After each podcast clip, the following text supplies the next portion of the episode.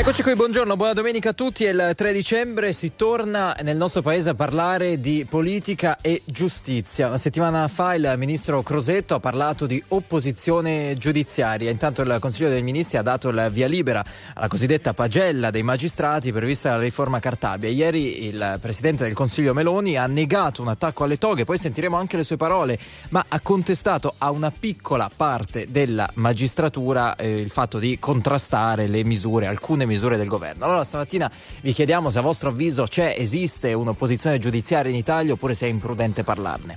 zero due venticinque quindici quindici per venire in diretta con noi, messaggi al tre sette otto tre sette otto uno zero due cinque. In collegamento da una località eh, non meglio precisata, Davide Giacalone, buona domenica.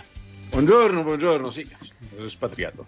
Molto bene. Ci ha dato, ben, insomma, bene dato un indizio, però è espatriato. Eh. Eh, salutiamo Andrea Pamparana, ci segue da casa per un veloce pit stop di tutta roba di influenza. Eh, vi aspettiamo in diretta naturalmente. Saluto Barbara Sala Milano. Ciao Barbara. Ben arrivato Enrico Galletti. Ciao Luigi. Buona domenica e bentrovati. tre sette otto tre sette otto uno zero due cinque, i primi messaggi li vedete già scorrere in radiovisione e eh, naturalmente le chiamate zero due venticinque quindici quindici per capire se effettivamente è il caso di tornare a parlare, insomma, dei giudici che vogliono intromettersi nelle cose del governo. Vi aspettiamo.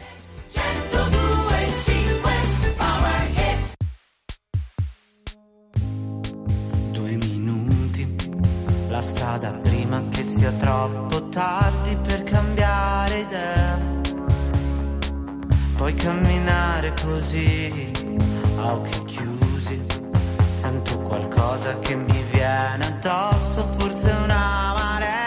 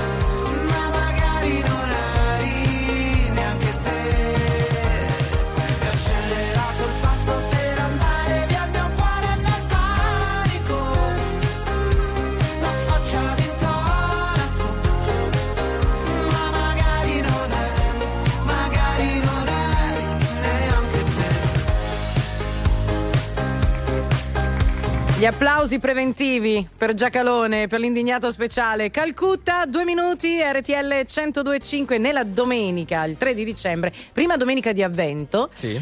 E fatti mettere tu gli applausi. No, ci sono già ah. nel disco di Calcutta, però mi fa molto piacere. La domenica dell'Indignato speciale, voi allo zero due venticinque quindici quindici. Allora, politica e giustizia, sentiamo cosa ha detto ieri proprio su questo la Presidente del Consiglio Giorgia Meloni, che ha parlato a Dubai dal vertice eh, sul clima, e poi commentiamo tutto insieme, sentite. Io penso che non ci sia uno scontro tra la politica e la magistratura, credo che si debba sempre ricordare che chi, per chi viene da destra, chi serve lo Stato è sempre un punto di riferimento, e quindi questa idea che ci debbano essere o ci possano essere scontri tra, diciamo così, poteri dello Stato, tra persone che dal loro punto di vista in ogni caso servono lo Stato, secondo me è sbagliato. Questo non vuol dire non segnalare oh, questo non vuol dire non segnalare che poi diciamo in ogni ambito ci sono dei problemi, e il problema eh, in una piccola parte della magistratura è ritenere che eh, diciamo i provvedimenti di alcuni governi che non sono in linea eh, magari con una certa visione del mondo debbano essere contrastati, come è accaduto per esempio sull'immigrazione. Cioè Giorgia Meloni, Davide, vengo da te, non ha detto no, non c'è un, uno scontro tra politica e magistratura, ma c'è una piccola parte della magistratura, quasi ridimensionando un po' le dichiarazioni esplosive fatte una settimana fa da Crosetto, che contrasta eh, o che vuole contrastare le misure del governo. È così? Ma la nostra Costituzione parla dal punto di vista, diciamo così, dei rapporti istituzionali all'interno di quello che è, diciamo in maniera un po' generica, ma lo Stato. Eh, parla di leale collaborazione, però dentro la leale collaborazione non c'è quell'afflato comune cui sembra far riferimento la Presidente del Consiglio. Per esempio, chi governa sta servendo lo Stato, chi è parlamentare e fa l'opposizione sta servendo lo Stato, ma però mi pare abbastanza evidente che si scontreranno, perché perché quello è il ruolo. La magistratura eh, intesa diciamo in senso complessivo non ha un ruolo di contrasto relati- no, non dovrebbe avere un ruolo di contrasto sulle scelte che si fanno, perché quello spetta alla politica, la politica intesa come governo, poi il Parlamento, le leggi, eccetera eccetera.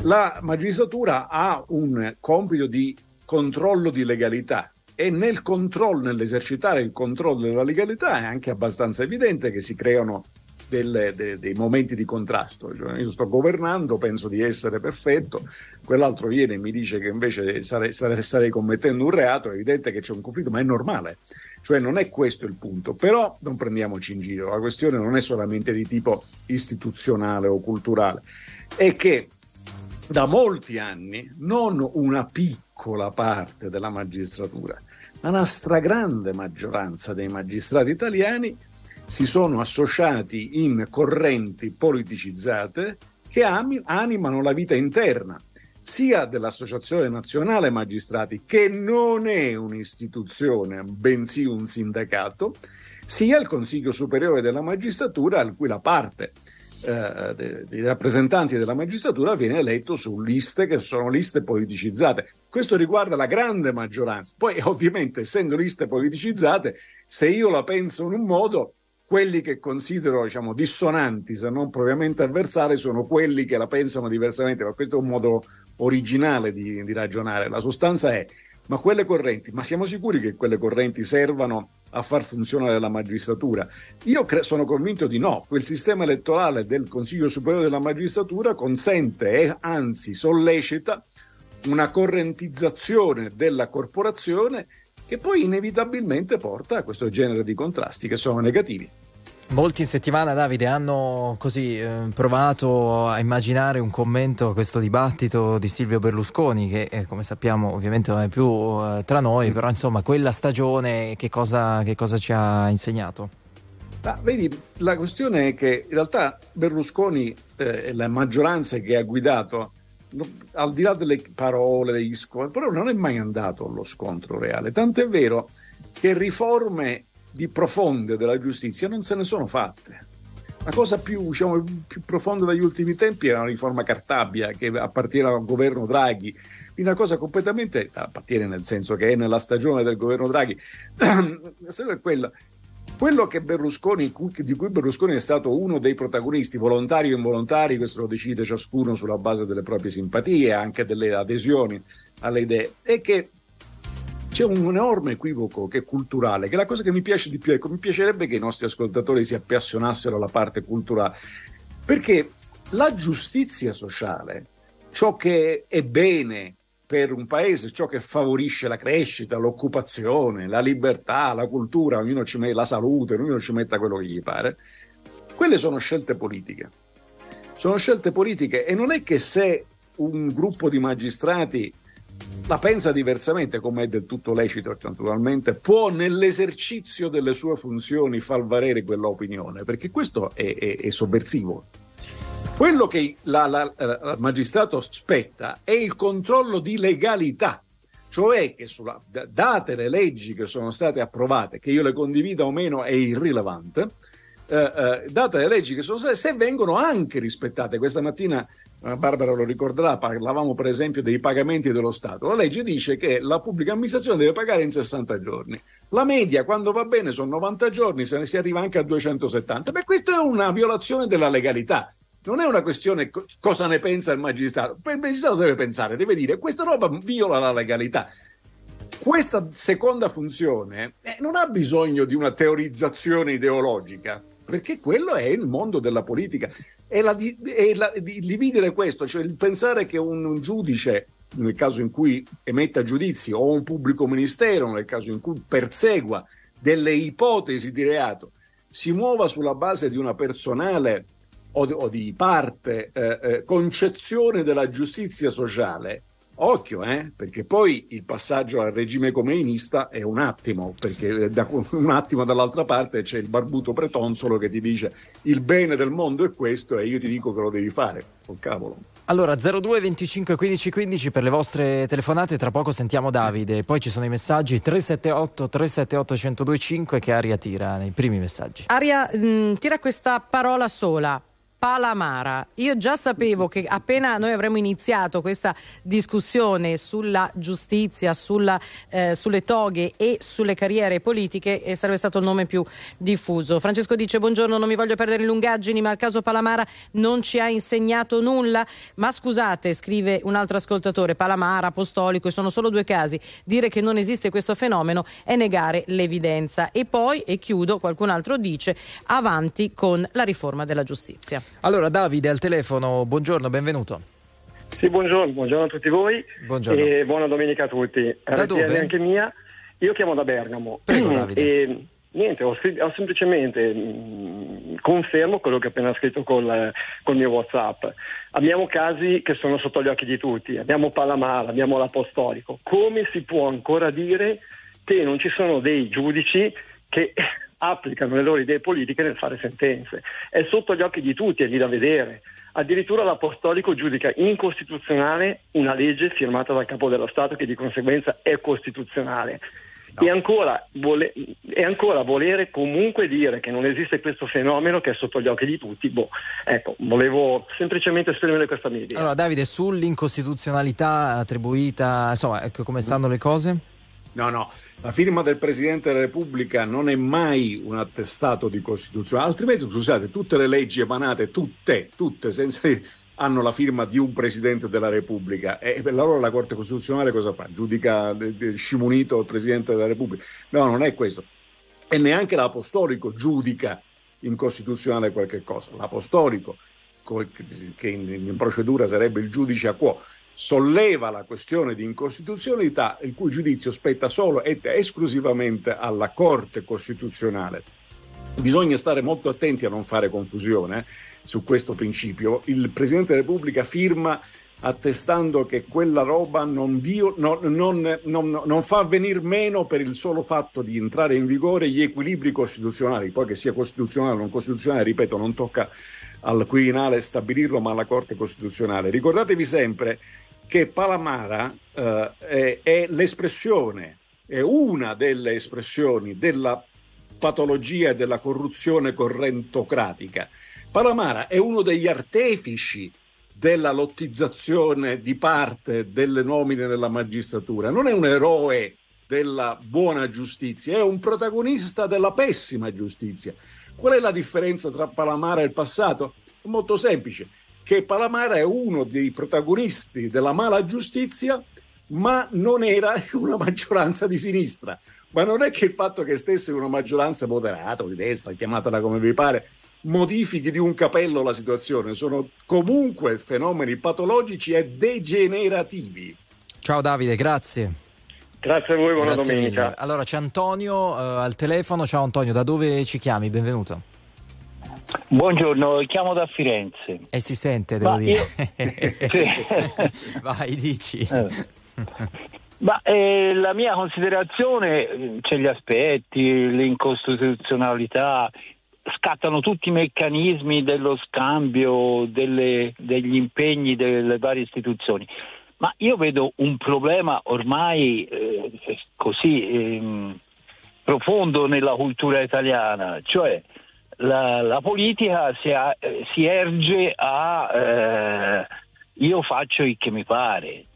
E se qualcuno fa un qualcosa di illecito, eh, perché usciamo un attimino da, dagli eventi di questi giorni, ma in generale io faccio qualcosa di illecito, eh, arriva la magistratura e mi, mi incrimina, è, eh, è un attacco politico, questo sia da una parte, da destra e da sinistra.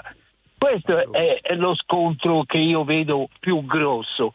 Poi c'è tutti gli altri aspetti, ma forse rientrano nella visione, io la vedo in un modo, te la vedi in un altro, c'è cioè una parte anche umana, ma il grosso, ragazzi, è questo. Io divento il politico e fo come mi pare. Va bene, grazie. No, ma, ma ha ragione, ha, ha ragione, perché questa è l'altra faccia della medaglia, cioè come da una parte, diciamo, giustamente si osservano le inquisizioni fatte, diciamo, con orientamento politico, dall'altra parte bisogna stare attenti a un mondo politico che dice i, i faccio i quello che mi pare, perché effettivamente questo. Ma allora qual è la soluzione di questo? Cioè, do, dove sta il trucco, l'inganno? Ma è molto semplice. Sta nella, dif- nella distanza temporale tra l'accusa, la sollevazione dell'ipotesi di reato, del reato presupposto e il giudizio. Se quel tempo fosse un tempo contenuto e il signor pubblico ministero mi accusa apoditticamente di cose che io non ho fatto e un giudice velocemente mi scagiona di questo perché io non l'ho fatto, beh, è il suo posto che comincia a essere in pericolo, non il mio, il suo. E eh, l'inquinamento democratico sta nel credere istituzionale, sta nel credere che l'accusa sia un giudizio, l'ha detto un giudice, ma quale giudice? Quello fa il pubblico ministero, il procuratore, non sono, non sono la stessa cosa.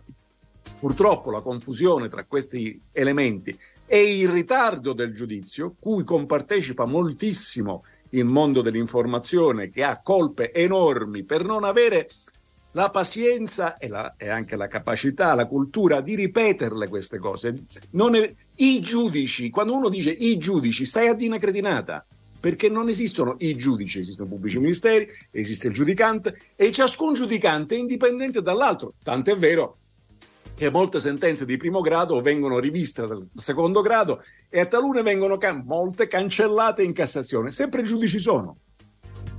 Allora, il sondaggio di Nando Pagnoncelli sul Corriere della Sera ieri ci ha detto, devo dire mi ha anche un po' colpito, eh, che eh, per più di un italiano su due i giudici hanno fini politici. E eh, è un dato che ci stupisce oppure no? Paolo, buongiorno, da dove? Da Salerno, da Salerno, buongiorno. Ciao Paolo, partiamo da qui. Eh, secondo te? Ehm, allora, non eh, credo che sia anche figlio, diciamo, di un periodo di... di diciamo era berlusconiana che abbiamo vissuto un po' questa, no? Che ha posto l'accento su questa su questa tematica, secondo me.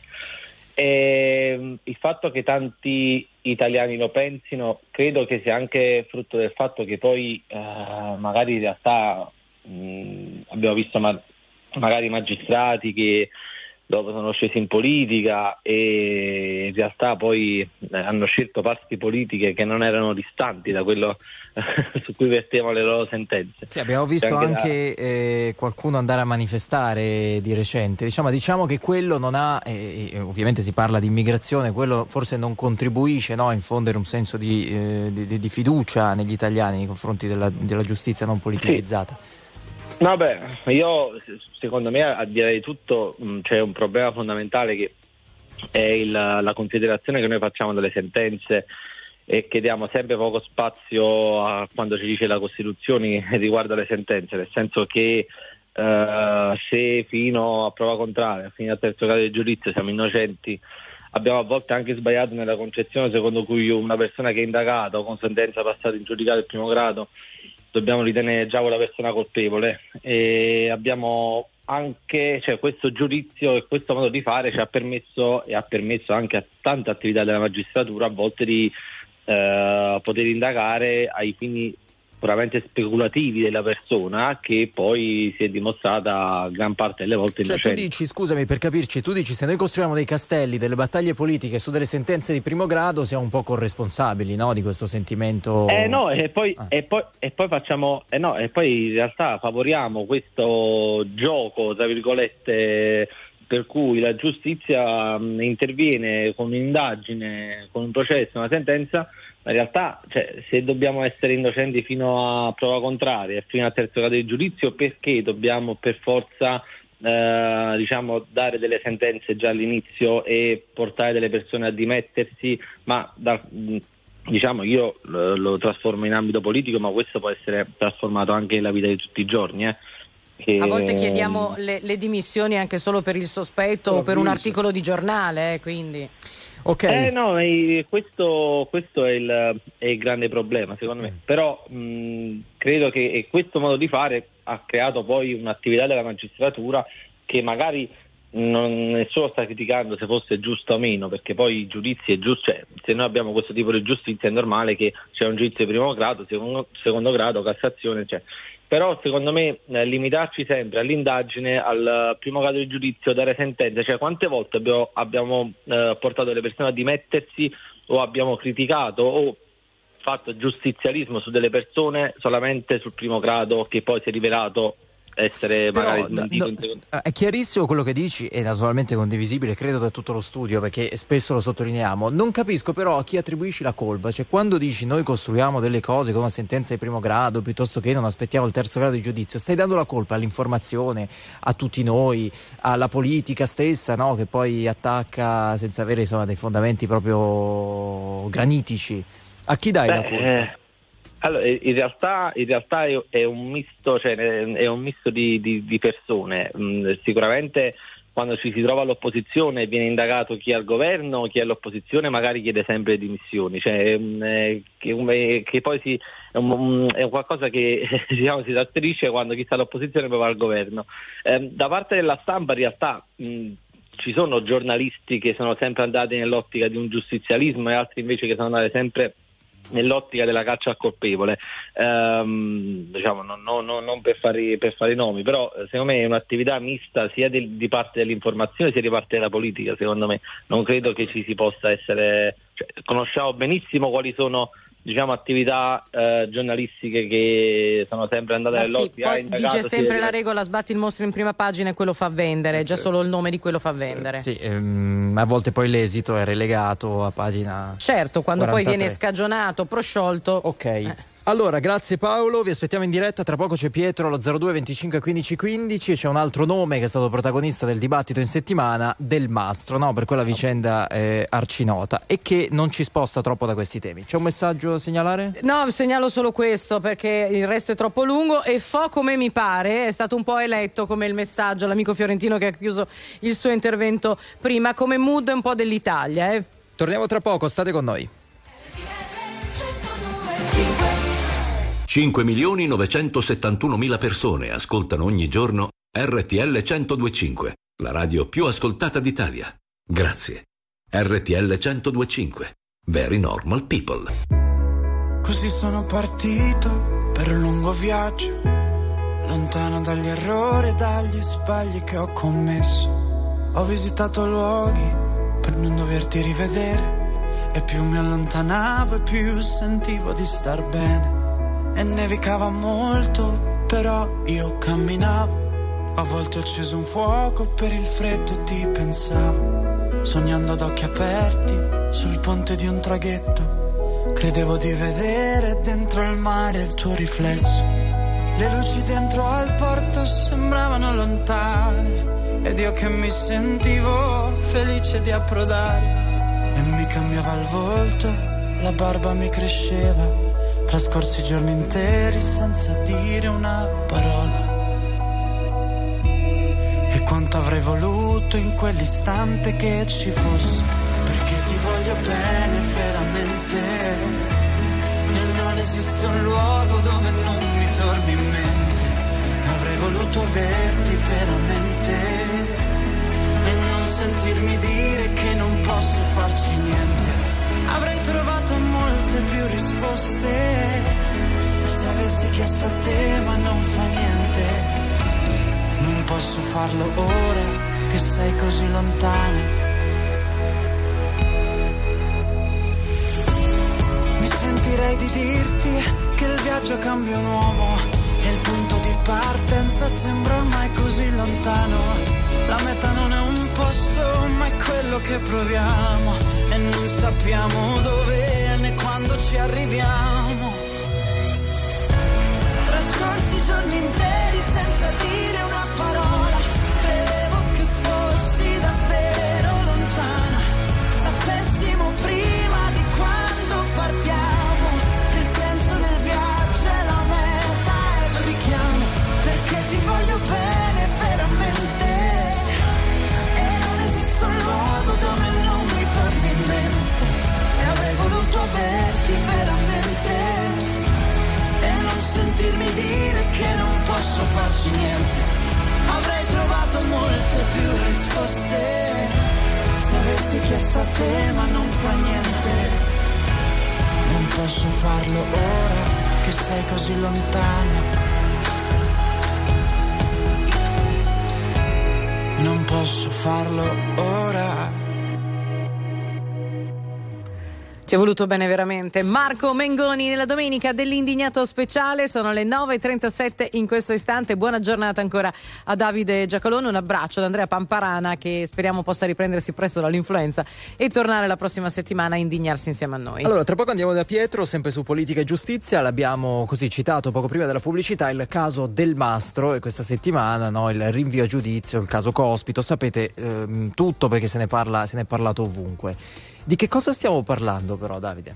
Ma allora ci sono due aspetti, uno tecnico e l'altro politico. Quello tecnico, e molti si stupiscono, eh, ma come il pubblico ministero, cioè il rappresentante della pretesa punitiva dello Stato, dice vabbè, secondo me non c'è motivo di, di, di, di continuare, non c'è luogo a procedere, come si dice. E, e, e invece il giudice dell'indagine preliminare, in questo caso dell'udienza preliminare, dice no, no, adesso facciamo il procedimento. Beh, accade molto più spesso di quanto non si sappia, perché, perché ci si occupa solo di pochi casi che diventano famosi, ma accade molto spesso. Come siccome accade che il pubblico ministero in, nel corso del procedimento chieda l'assoluzione dell'imputato, degli imputati o dell'imputato, e invece vengono condannati, così come capita che chieda la loro condanna e invece vengono assolti. Questa è la normale dialettica processuale, bisogna stare attenti a non, a non farne una questione politica, mentre è politica l'altra questione.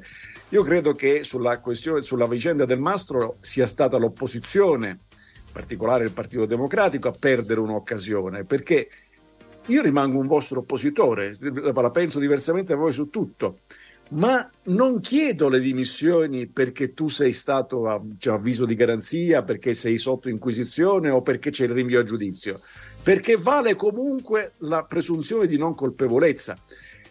Se la faccio valere e chiedo che valga quando capita di essere inquisito a un amico mio, cioè a uno che sta dalla mia parte, beh, la cosa ha pochissimo senso, cioè vabbè, grazie amico tuo. Diventa una cosa interessante e potente quando io la chiedo rispetto della Costituzione relativamente a un avversario. Hanno perso questa occasione, ma questo non significava mica dire secondo noi de, Del Mastro, sottosegretario Del Mastro è innocente. No, quello è mica, non mica lo dico io, non lo dice il P D, non lo dice la maggioranza, non lo dice l'opposizione, lo dirà un giudice.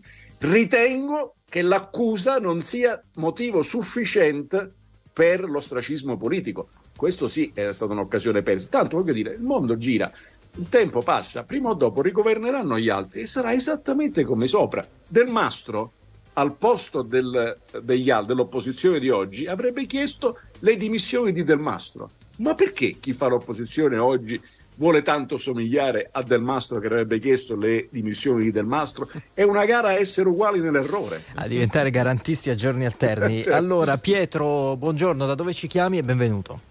Buongiorno, da Cassino, provincia di Frosinone. Ok, buongiorno. Prego. Posso? Sì, sì, sei in diretta Pietro, sì. Prego. Prima di tutto è un piacere parlare con il signor Giacalone, che ho chiamato diverse volte e questa è la prima volta che mi chiamano e ho molto piacere. Molto bene. Dunque, questo programma stamattina mi sto arrabbiando perché mi ricordo nel novantadue quando arrivò quell'avviso di garanzia a Berlusconi, che era a fare un'assemblea a Caserta, a Caserta, no? È partito un capitano dei carabinieri da Milano a portare questa avviso di garanzia a Caserta. Quando ci ha costato? Allora, che cosa vorrei dire?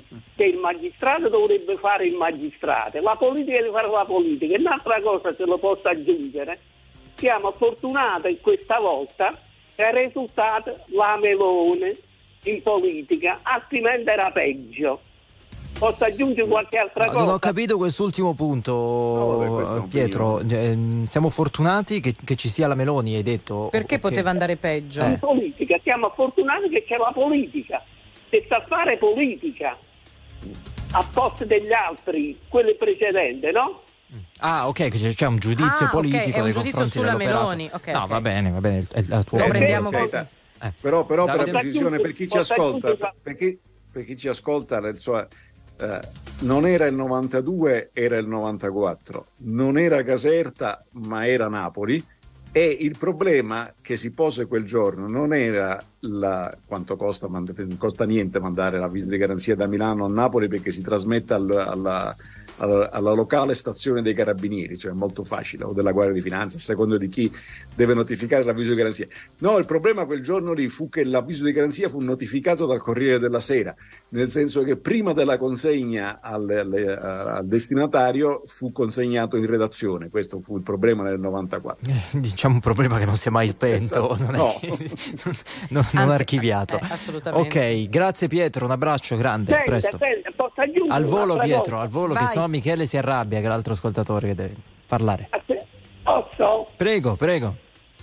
Al signor Giacalone, quando parla di lavoro, dovrebbe dire alla politica che che si istituiscono a scala mobile, perché noi pensionati non è che possiamo fare una manifestazione come altri, capisci? Però qui Pietro, la entriamo mobile, in una scala questa... mobile riguarda, non riguarda i quando pensionati. Parla di lavoro, quando no. parla di lavoro il eh, signor Giacalone. Ma ti prometto Pietro, me lo segno, eh, io che ho il grande archivio e anche il, la grande agenda dell'Indignato speciale una delle prossime settimane, e lo farò faremo. Finta di niente, butterò lì questa idea a Giacalone. Come se fosse venuta eh, a noi. Come esatto, grazie, facciandola per mia. Ciao Pietro. Ciao allora Pietro. Michele, buongiorno. Buongiorno, buongiorno. Buongiorno. Siamo dai, dai monti Dauni meridionali della provincia di Foggia. Molto bene. Eh, eh, bene, io volevo mettere l'accento su, sull'aspetto della qualità, eh, il rapporto politica e magistratura. C'è un elemento che se ne parla poco, la, l'azione della polizia giudiziaria, degli ufficiali di polizia giudiziaria, che poi sono quelli che effettivamente eh, fanno sul campo le indagini, sono quelli che poi portano la notizia di reato. E su questo c'è da fare un discorso molto ampio di competenza, di professionalità, di capacità di indagini e, e, e soprattutto eh, noto che molte volte l'azione della polizia giudiziaria è troppo subalterna al ruolo di, una, di un pubblico ministero. È, è non ha, la, vera indipen- eh, la vera indipendenza sta anche in questo, nell'azione della polizia giudiziaria, indipendente già. Però scusa, dal, scusa dal... Michele, cioè, è come se la polizia fosse il, il braccio eh, operativo di un'espressione volte, più grande a, che a coordina volte, le... Eh. E, e allora, la, la, la, la, il pubblico ministero coordina le indagini e indirizza giustamente e si assicura che la polizia giudiziaria certo. abbia fatta a trecentosessanta gradi le indagini, che molte volte purtroppo non avvengono. Ma questo però può valere su qualsiasi reato, non c'entra la politica? Tutti o c'entra? Io no, generale, su tutti i tipi di eh. reati. Okay. E molte volte poi vediamo quelle assoluzioni clamorose Quando noi vediamo su tutti i tipi di reati, anche in, in, certamente quando parliamo di politica, l'effetto è più eclatante e devastante quando poi eh, ci sono dei politici assolti e si scopre che il fatto non sussiste proprio. Mm. Va bene, Davide, perché dipende molto no, no, dalla, dalla cattiva azione di, di funzionari eh, dello Stato. È chiaro il tuo punto di vista. Sentiamo però sentiamo per un una risposta su questo. Vai Davide. Sì, però...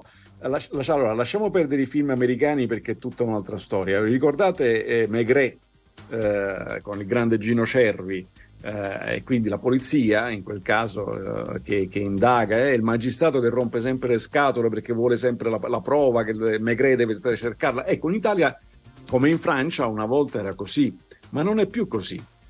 La, la, la, la riforma fatta con il, il, il passare al processo accusatorio ha messo la polizia giudiziaria. Dice si polizia giudiziaria qualsiasi organo di polizia, quindi Guardia di Finanza, Carabinieri, eh, polizia, ma anche Guardia Forestale, che, eh, eh, cui vengono delegate delle indagini, in quel momento diventa polizia giudiziaria, è al servizio del pubblico ministero. Quindi la polizia giudiziaria non ha nessuna autonomia rispetto al pubblico ministero. Quando la polizia giudiziaria, guardate che questo è un punto delicatissimo, quando le indagini vengono fatte non sotto forma di polizia giudiziaria, perché non è che i carabinieri se non sono incaricati di un'indagine non fanno indagini, e fanno anche se non sono incaricati di indagini, no? Quando, ed è capitato ed è caso delicatissimo di eh, eh, fascicoli istruiti, di indagini istruite da carabinieri come la polizia, Guardia di Finanza e quant'altro, poi depositate al magistrato, perché naturalmente il magistrato e la procura che deve avviare poi il procedimento penale, vengono buttate, può, può capitare che vengano buttate via in procura, come è capitato per le mafie appalti a Palermo. E la cosa che si ricorda troppo poco in questo paese è che nessuno ha sollevato, o meno pochi abbiamo sollevato uno scandalo per l'insabbiamento di mafia appalti alla procura di Palermo, non in un qualsiasi luogo dove c'erano i mafiosi, alla procura di Palermo. E adesso ci dicono sia Mori che De Donno, generale Mori e De Donno, che erano parte del R O S, reparto operativo speciale dei carabinieri, che fecero, come lei dice giustamente, con grande professionalità quell'indagine, che fu, ass- fu, a- fu insabbiata non solo a Palermo, ma anche alla procura di Catania, e che gruppi mafiosi, mafiosi influenti, avevano copia della loro indagine prima che arrivasse all'evidenza di un procedimento. E qualcuno deve spiegarla questa cosa, perché la polizia giudiziaria in quanto tale non ha autonomia dal P M, ma che ci esista una procura che butta via un'indagine così importante nella quale credevano Falcone e Borsellino, qualcuno deve ancora spiegarlo, perché quello è parte oramai della storia d'Italia.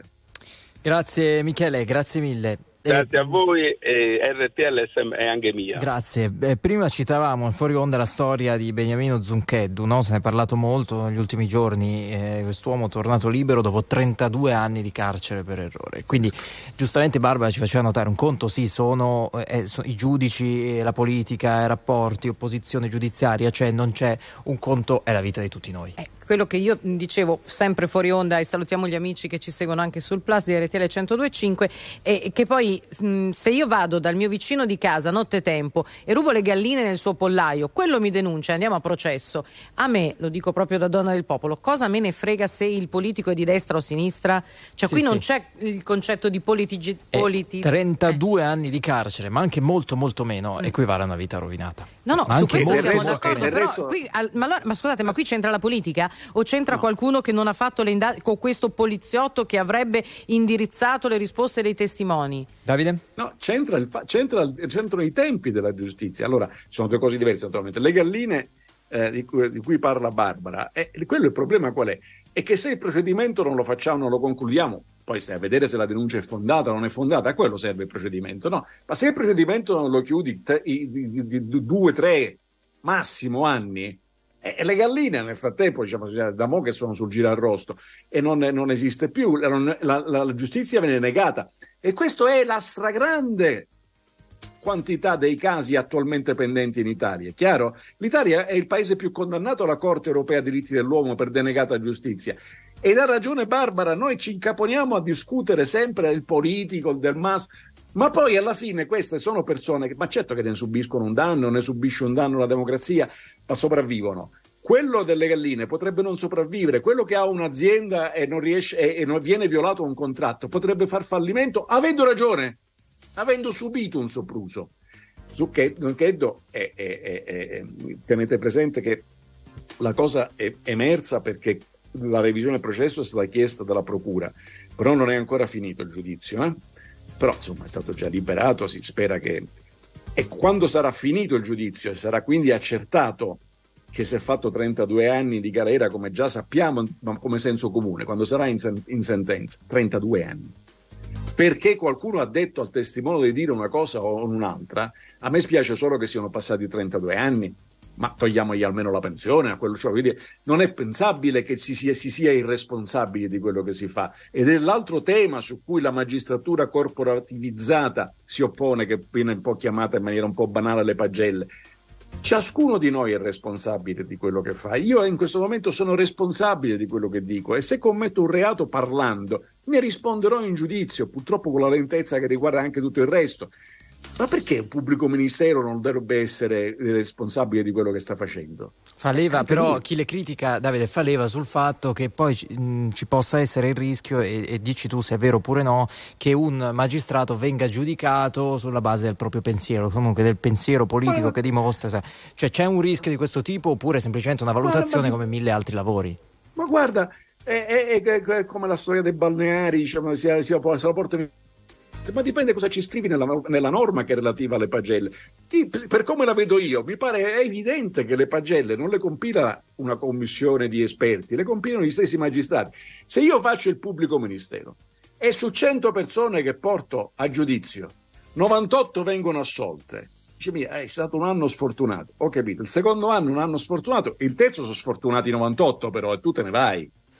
Ma non è che l'ha stabilito qualcuno perché tu c'hai un'opinione politica, l'hanno stabilito i giudici dicendo che le tue sentenze non vanno, se scrivi eh, le tue accuse non vanno, se scrivi le sentenze di primo grado e puntualmente vengono cassate perché hanno illogicità di motivazione, è per la miseria, è, un, è illogico uno e due e tre, poi te ne vai però. Beh, allora... se non è possibile, attualmente i magistrati hanno un solo rivale in Italia in base eh, ai risultati degli esami, e sono quelli che fanno la maturità, novantanove virgola otto percento. Ma mi pare possibile? Una grande forma di selezione, devo dire, eh. con tanti esclusi ogni anno. Fabio, buongiorno, benvenuto. Buongiorno, buongiorno a tutti voi. Da dove eh, Fabio, da dove ci chiami? Sono in viaggio, vivo a Riccione, ma sono in viaggio verso Milano adesso. Vai. Eh, allora no, questo eh, riguarda la malagestio della giustizia. Per quello che riguarda i rapporti tra politica e magistratura, quello a cui stiamo assistendo penso sia la parte finale residuale di una scia che parte da oltre quaranta anni, no? Eh, ai tempi del compromesso storico, quando la balena bianca si pensava fosse inaffondabile, in realtà poi abbiamo visto che è affondata, e per contrappeso è stato permesso a tutti i componenti eh, diciamo di, di, di, di sinistra di occupare dei posti chiave, tra cui la magistratura. Basta vedere poi quanti magistrati nel corso della storia sono passati alla politica, sono tutti quanti schierati a sinistra. E quando la Meloni dice una piccola parte della magistratura ha una linea di pensiero di sinistra, è vero che è piccola, ma se è piccola è stata precedentemente anche grande, e grande era ai tempi di Berlusconi. Quindi secondo me quello, la linea di pensiero di sinistra è un dato di fatto. La questione Palamara mh, non c'entra secondo me assolutamente nulla, perché è la, proprio la, la, la cattiva gestione di un potere eh, che faceva quello che gli pareva. Ma secondo me la linea di pensiero di sinistra della magistratura Eh, è un dato di fatto, anche se meno, con meno grippa rispetto, ma rispetto ha fatto bene, Fabio ha fatto bene una settimana fa Crosetto a dire quelle cose, a parlare di opposizione, certo, giudiziaria, eh. Certo, sì sì, ma è, è negare l'evidenza, è negare l'evidenza. Però, però, però, però lei lo sa, lei lo sa che Palamara è stato eletto presidente dell'Associazione Nazionale Magistrati e poi mandato al Consiglio Superiore della Magistratura da una maggioranza non di sinistra negli anni di Berlusconi. Ripeto, ma anni, la, diciamo, nella, cattiva... nella stagione adesso voglio dire, non, non sì, ma è la cattiva gestione secondo me di un potere, quando si rompe lì si è rotto, no, proprio voglio il dire, Palamara, Palamara è espressione della centrodestra, vai, mettiamola così, voglio dire, per essere, per essere banali, non è della sinistra, è del centrodestra, ed è stato eletto dalla maggioranza dei magistrati. Quello che lei dice, guardi, è un, è un clamoroso equivoco che nasce da una cosa vera. Lei ha citato il compromesso storico, che non c'entra niente in quanto compromesso storico, ma c'entra la stagione, è il terrorismo. Quando lo Stato si trovò a combattere il terrorismo, fece una delega ai magistrati e disse, e, e, approvando il, il reato di banda armata, e all'epoca le più coraggiose inchieste furono di sinistra, Calogero a, in Veneto, Caselli a Torino, e, e, e quella delega fu anche una delega politica. Bisogna riflettere però un po' di più sulla storia d'Italia e su cos'erano quegli anni, c'erano i morti ammazzati per strada. eh. Grazie Fabio, ci sentiamo tra poco e parleremo della fotografia che il Censis ha fatto del nostro paese, l'Italia. State con noi. La musica di R T L centodue e cinque cavalca nel tempo. La più bella musica di sempre interagisce con te. La più bella di sempre. E adesso ti sblocca un ricordo.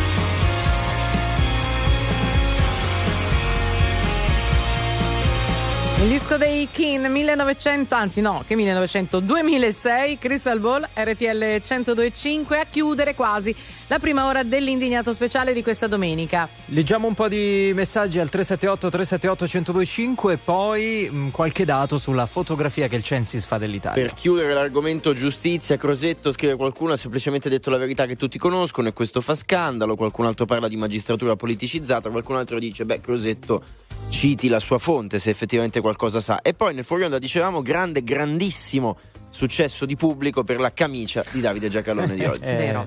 Con è i vero. gemelli ho visto, ma sono rossi anche loro? Sì, però sono rossi anche loro, sì, eh, certo, ecco. Perché del resto voi avete fatto la, la, la linea diretta sul Natale, io ho provveduto. È equivocabile, gemelli, adesso parliamo di figli. Perché? Perché il Censis descrive il nostro come un paese un po' di sonnambuli, ma soprattutto c'è un dato che spicca, che è questo: nel duemilaquaranta tre coppie su quattro non faranno figli. Allora perché? E davvero andremo incontro a questo, a questo scenario? Vi aspettiamo in diretta, dopo il giornale orario.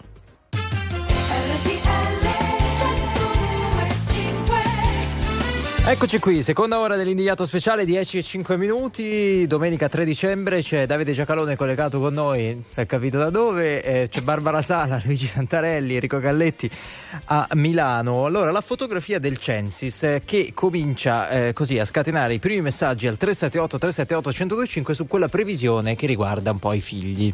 Figli che non faremo più, e sono soprattutto italiani paurosi quelli che emergono, e poi ne parliamo. State con noi intanto, la nuova canzone di Ultimo, Occhi Lucidi.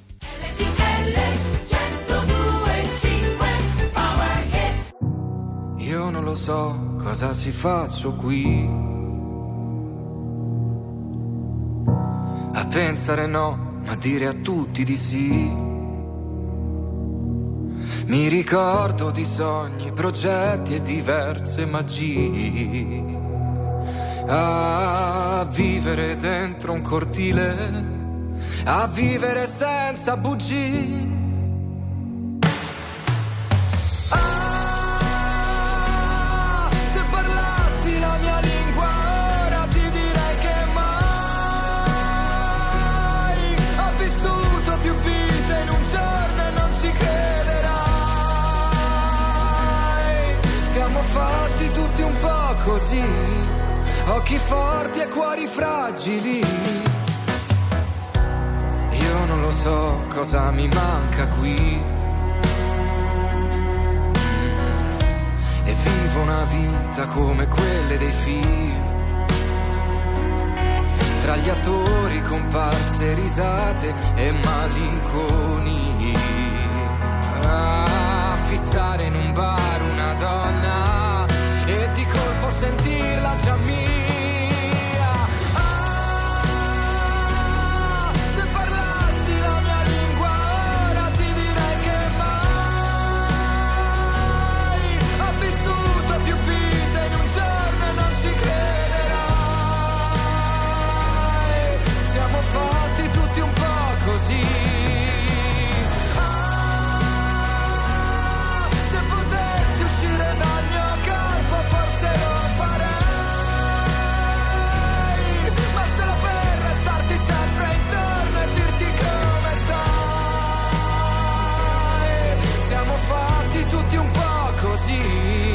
Occhi forti e cuori fragili. Stavamo su una barca al centro del tuo mare, lontano dai rumori e vicino alle risate. Volevo darti un sogno e non ci sono riuscito. Volevi darmi tutto e adesso l'ho capito.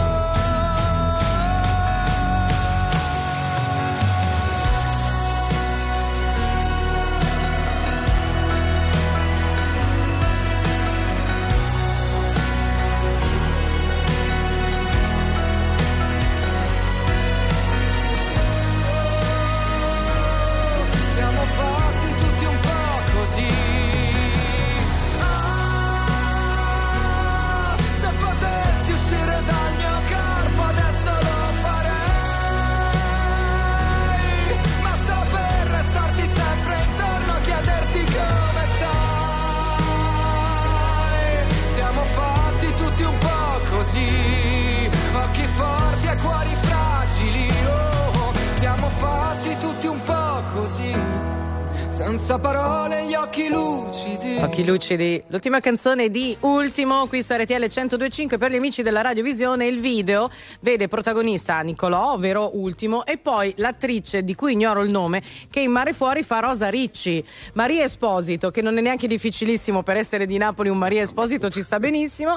E potevamo mandare l'audio più famoso di Rosa Ricci prima che parlavamo di giustizia. Non ve lo posso dire perché è un po' triviale e soprattutto è in napoletano, però in diretta dal carcere di Mare Fuori ci poteva stare, insomma. Possiamo continuare adesso col programma? No, grazie. Dobbiamo cambiare argomento. Allora, D- Davide, come ti suona questa previsione del Censis? Eh, se vuoi aggrapparti a Mare Fuori, valuta tu, nel duemilaquaranta tre coppie su quattro non faranno figli? Bah, il, il, in realtà conferma un trend eh, che, che purtroppo è noto ed è abbastanza stabile. Essendo stabile, in, neg- in, in calo, adesso, negativo o positivo non è un giudizio morale, in calo la natalità, è evidente, è solare, è, è, è naturale che più passa il tempo più la denatalità sarà accentuata. Perché? Ma per il banale motivo che se passa il tempo l'età media è più alta, quando l'età media si fa più alta le donne fertili diminuiscono sul numero delle donne in vita, e quindi cioè, da, lì non, da lì non scappi, c'è cioè una legge di natura che non, che non può essere invertita. Se vogliamo tirar dentro Mare Fuori, ci, ci aiuta Mare Dentro, non dico. E, mare, e, fuori. E, mare Dentro mare era fuori. il, fil- mare il mare film di eh, Chiaramena Bar, esatto. forse eh. E, e, e, c'entra anche questo, perché nel dopoguerra la, la natalità al sud era molto più vivace di quanto non fosse al centro-nord, mentre oggi, posto che sono in calo entrambe, eh, cala al sud e cala, quella al sud è minore di quella al centro-nord, il che fa strage del, del tema lavoro, l'inconciliabilità. Abbiamo il più basso tasso di occupazione femminile in tutta Europa e contemporaneamente il più basso tasso di natalità, cioè la motivazione è evidentemente un'altra. E, e quel rapporto Censis quest'anno è molto interessante, lo è sempre per carità, ma quest'anno è molto interessante. In realtà è un'enorme contraddizione tra le paure e quel che ne deduco. Vedo che diciamo, tra quelli intervistati la grandissima parte, ma proprio l'ottanta per cento, paura per il disastro ambientale, paura che ci sarà una, diciamo, che la, il mondo diventerà invivibile proprio per ragioni di carattere ambientale. Poi dopo uno dice, vabbè adesso d'accordo c'è un problema serio, dice che facciamo? Dice no, niente, facciamo la centrale nucleare. Dice no, perché scusa, no, quello abbiamo già votato contro. E allora diciamo andiamo per la de- decarbonizzazione, fermiamo le macchine, no, perché? E beh, tu mettiti d'accordo, se hai paura di una cosa bisognerà in qualche modo provvedere. C'è una totale dissociazione tra i timori che ho per il presente e il futuro e le cose che penso di dover fare o potere fare. Ma le esigenze, come se parlassimo di questo montando il terzo split del condizionatore sì. in casa e poi siamo esatto. preoccupati per io esatto. sto per i condizionatori, però eh, è chiaro che se, si, se ci diciamo preoccupati per una cosa dovremmo agire nello stesso senso. Allora c'è di coerenza. Al tre sette otto tre sette otto uno zero cinque chi cita le parole di Papa Francesco che eh, su qualche settimana fa ha detto ormai ci sono più veterinari che pediatri, questo non è un buon segnale, a volte la si butta lì, ma ha senso buttarla sull'animale, cioè si preferisce il cane al figlio, magari non è sempre così. Sentiamo che dice Riccardo che è collegato con noi. Ciao Riccardo, buongiorno. Buongiorno signore R T L Artemia. A tal proposito volevo riallacciarmi al, dis- al discorso che ha appena fatto il signor Giacalone, cioè, eh, que- ma questo discorso qui tenga conto che se lei va a leggersi le riviste, le indagini di, di più di quaranta anni fa dicevano esattamente la stessa cosa e ancora oggi se ne parla e non ho ancora capito il motivo, perché io vorrei sapere a quale periodo ci si riferisce di natalità, perché da sempre, e sì, quando si guarda in giro, gli italiani sono, emigra- eh, sono sempre dovuti emigrare perché eravamo tanti e non c'era lavoro. Allora qual è il problema? Il problema è la natalità o è il problema perché in questo paese non si produce? Non c'è una politica produttiva, eh, oppure, eh, e questo lo sento dire da più di quaranta anni, e poi non ho, non ho capito se si considera la natalità come numeri, perché se uno, si, e mi preoccupo anche per i miei per questo, se si fanno figli che alle brutte finiscono nella tossicodipendenza o alle meglio si laureano e vanno a lavorare all'estero, tipo la cosiddetta fuga di cervelli. Sì. Ma allora che cosa è servito a questo paese tra i Beh, che c'entra però che cioè, non andare proprio agli eh. estremi. No, eh. ma poi credo che il tema principale, adesso Davide aiutaci, aiutateci voi, sia il progressivo invecchiamento della popolazione, no? Che fa suonare allora, magari qualche allora, campanello d'allarme. Bisogna Davide. stare attenti a non, a non contrarre il tempo secolare in trenta, trenta secondi, la, tu, è tutto presente, non è così. Allora, il, le serie storiche della natalità sono solo numeri, non possono, le serie storiche non possono essere altro che numeri. Poi ognuno ne trae le impressioni, le considerazioni, ma sono numeri. Sono numeri molto più lontani dei quaranta anni, nel senso che hanno una portata largamente secolare. E, e, e sì, la, la, la, lei ricorda bene, nel senso che l'avvio della denatalità, o meglio della minore natalità eh, in Italia è alla fine degli anni settanta, però diciamoci la verità, era quello, in quel momento era un tema da rotocalco, eh, cioè quest'anno sono nati meno bambini dell'anno scorso, ma cioè, erano differenze di poca, di poca roba e, e, e comunque su un numero molto alto, con una uh, natalità che stava nei, nell'ambito del, della normale sostituzione. La, la, la natalità si misura sulle donne, eh, però ma i figli si fanno in due, quindi o se ci sono due figli per una donna e siamo in una condizione di stabilità, perché due sono i genitori, due sono i figli, amen. Eh, se arriviamo a un figlio per donna, ci stiamo arrivando, e siamo alla metà, cioè nel tempo ci si dimezza, perché due genitori, un figlio, nel tempo ci si dimezza. Il tema, no, non siamo sempre stati migranti perché non c'era lavoro, non diciamo, cioè, cioè, abbiamo avuto una grande emigrazione interna in Italia perché c'era tantissimo lavoro da fare, ma tantissimo, e tanti emigranti, lo dico a nome diciamo della categoria del sindacato emigranti del sud, eh, eh, hanno, hanno sono felicemente, felicemente trovato la loro fortuna, la loro stabilità, poi hanno fatto quello che volevano. Volevano sposandosi, non sposandosi, tornando a casa, non tornando a casa. I ragazzi che oggi in Italia possono permettersi di cercare e vogliono e hanno desiderio di trovare fortuna nel mondo, che siano benedetti. Il problema è perché l'Italia non riesce ad attirare altri loro coetanei che vogliano lavorare, oppure eh, consentire, consentire loro di lavorare. Ma in Italia mancano i lavoratori, non è che manca il lavoro, mancano i lavoratori. Il tema è che se uno ha studiato e ha una qualificazione, in Italia è piuttosto bassa, molto bassa nelle fasce intermedie la meritocrazia, cioè quel lavoro non è abbastanza premiato. Un infermiere che vada a lavorare nei paesi scandinavi prende quattromila euro al mese e magari gli danno pure la casa. Non, sono, non è quello che prende in Italia, anche il costo della vita è diverso, tutto quello che volete, però questi sono gli elementi che però con la natalità non c'entra assolutamente niente. Hai ragione. Perché noi, fa, perché noi facevamo tanto aggiungere un, un elemento, posso aggiungere un elemento. Hai eh. ragione, perché il problema della natalità sono la televisione e i social e gli apericena. Stai leggendo un messaggio? Sto no. leggendo diversi ah, messaggi, eh. diversi messaggi che vedono in queste le cause della denatalità e dell'egoismo, diciamo così, dei giovani d'oggi, quelli deputati a fare figli, a portare avanti la specie umana, che preferiscono investire in apericena anziché mettere su famiglia. Vabbè, ma poi finisce l'apericena, cioè in qualche modo la, si va a dormire. Eh, Riccardo, a te. Che dici? Eh, no, eh, che dico? Dico che quando avrete una soluzione ve l'ascolterò volentieri. E nel frattempo vi saluto. Va bene, Riccardo. Un abbraccio. Un abbraccio. Andiamo da Laura, Laura. Laura, buongiorno. Ah sì, buongiorno, buongiorno R T L anche mia. Ciao. Allora, io eh, sono una mamma di un figlio che ha quarantaquattro anni, geologo, che attualmente è a Austin, Texas, però ha passato Zurigo, ha passato Toronto e ha due figlie, una da presto dieci anni e una se, se, sette, presto sette anni. Con molta difficoltà ne hanno fatti, però da soli, da soli perché questi posti, addirittura la prima è nata a Toronto, che lui era su a Toronto, e la moglie era a Zurigo, che lavorava all'università di Zurigo e lui sull'università di Toronto. Ecco, quindi la, dico... Laura, scusami, eh, perché è andato a Toronto e non è rimasto in Italia?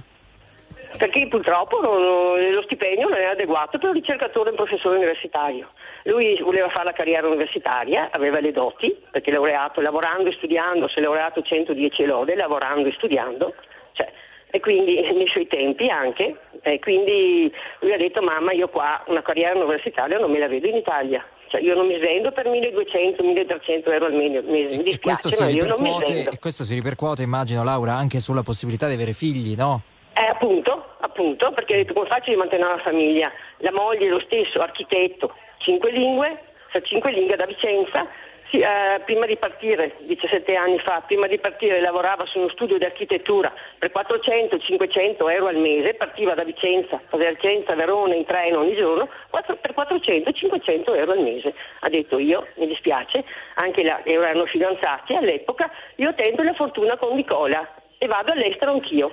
È stata assunta dopo un anno e mezzo che ero all'I T H di Zurigo, che mio figlio sta facendo il dottorato. È stata assunta anche lei dentro all'università, non vi dico neanche con che stipendio, eh. non vi dico neanche con che stipendio perché è Laura, ci siamo un po' ecco. persi perché sembrava che lo stessi raccontando a me al bar, però io ti sono stata dietro e ho seguito, ho capito eh. anche che Nicola, Vicenza, il treno, io sì. ti, ho, ti ho seguito e hai fatto eh. secondo me la fotografia di molte, di molte famiglie italiane, di ecco. molti ragazzi eh. che a fronte sì. degli stage a quattrocento euro al mese hanno detto sai che c'è, eh. con o senza eh. Nicola faccio fagotte certo, vado. Ci sono, eh, sarebbe anche eh. bello raccontare le storie di chi torna, no? Nel, nel eh, però paese. torna, però torna, se ne danno la possibilità di tornare con uno stipendio adeguato. Mi dispiace, mio figlio adesso è dentro l'università. Ma perché dovrebbe tornare stato... poi? Scusatemi. Perché, c'è, appunto, perché è il caso di molti. Appunto, perché però, i figli hanno fatto, esatto. però scusami, i figli. Ok, ma adesso lui molto... è in Canada, giusto? A Toronto hai detto? No, adesso no, è Austin, Texas. Austin in Texas, ok. Sì, I, sì. I figli sono nati lì, si faranno la no, loro vita uno lì. Uno a Toronto, uno a Toronto sì, vabbè, e uno, e uno sì. a Austin. Okay. Sì, però voglio dire, Toronto. sono lì i figli. Che ospedale? Hai detto, scusi, seguito, non hai seguito. Vai, che ospedale? Vorrei, allora, parto normale o cesareo? No, i, quello che voglio dire è che ormai voglio dire la loro vita è lì, che tornano a fare, a ributtare i suoi però, di figli però, nella aspetta, situazione che c'è però, qua. Però c'è sempre aspetta un attimo c'è... Laura, arriviamo, arriviamo sentiamo Davide su questo no, attenzione, poi, ovviamente i figli, della, i figli della signora fa quello che gli pare come è giusto che sia e cercherà di trovare anche la condizione migliore di far crescere i propri figli. Il tema per noi però è, è generale è un altro ed è che come vi dicevo prima la, la meritocrazia nelle fasce intermedie a noi non ci funziona. Il nostro è il paese Di, di Angelo Rizzoli, il paese di Leonardo Del Vecchio, cioè gente che è cresciuta negli orfanotrofi, ha creato degli imperi. Non si può dire che in Italia non ci sia proprio, diciamo, non si possa emergere nella qualità. Ma noi abbiamo una meritocrazia molto bassa nelle fasce intermedie. Per esempio abbiamo una meritocrazia scandalosamente, ripugnantemente bassa nell'università. Perché? Anche perché noi consideriamo i professori ordinari, cioè quelli che hanno superato il corso e hanno ottenuto la cattedra, inamovibili, cioè devono proprio morire per riuscire ad andarsene via, ad andare in pensione, cosa che non e è. E magari sono non... riusciti nel frattempo a piazzare qualcuno di loro ma conoscenza. Questo magari, questo magari, ma se lì c'è tutto il tema del il, il barone universitario, eh. se hanno scuola, se hanno in medicina i baroni funzionavano, ma questo è un altro argomento. Eh, a Austin, nel Texas, il contratto del professore non è mai, mai a vita, mai, cioè ogni anno, ogni due anni, o ci fa vedere che cosa ha fatto e quali sono, oppure se ne va e lascia il posto a un altro per cui appunto il figlio della signora o chiunque altro arriva e fa concorrenza. Questo è l'aspetto interessante della concorrenza. Con l'aspetto, cioè non è tanto la questione dello stipendio, perché chi vive quella roba lì lo fa soprattutto pensando a quello che può dare di crescita professionale, ma quello che mi colpisce ancora di più è che gli italiani sembriamo avere dei problemi enormi di sinapsi, perché poi quando sentiamo dire in Italia non si fanno gli O G M, e infatti tutti gli animali d'allevamento in Italia mangiano Gran Turco O G M che viene importato e prodotto fuori. Tutti gli italiani che lavoravano sui brevetti degli organismi geneticamente modificati che non hanno ammazzato nessuno e, che hanno, e che crescono la carne che noi mangiamo, sono tutti andati a lavorare all'estero. Perché? Perché gli hai chiuso il sistema. L'altro giorno dicevano, adesso votiamo la legge contro la carne sintetica. Allora, a parte che si chiama carne coltivata, che non è sintetica manco per niente, che non si può comunque commercializzare, ma quello che tu hai fatto e stai dicendo a tutti quelli che seguono quel settore di ricerca che porterà ricchezza e porterà Eh, possibilità di mangiare carne a chi non ce l'ha, questo è il tema, di dire andate a Austin nel Texas a farlo. E dopodiché il risultato è, ci, te- ci sentiamoci fine settimana per telefono. Grazie Laura, ci salutiamo, ok? Sì, va bene. Dove grazie. Lo passerete il Natale? In Italia o ah, in Calabria? No, no, in Italia, a Padova dai cognati.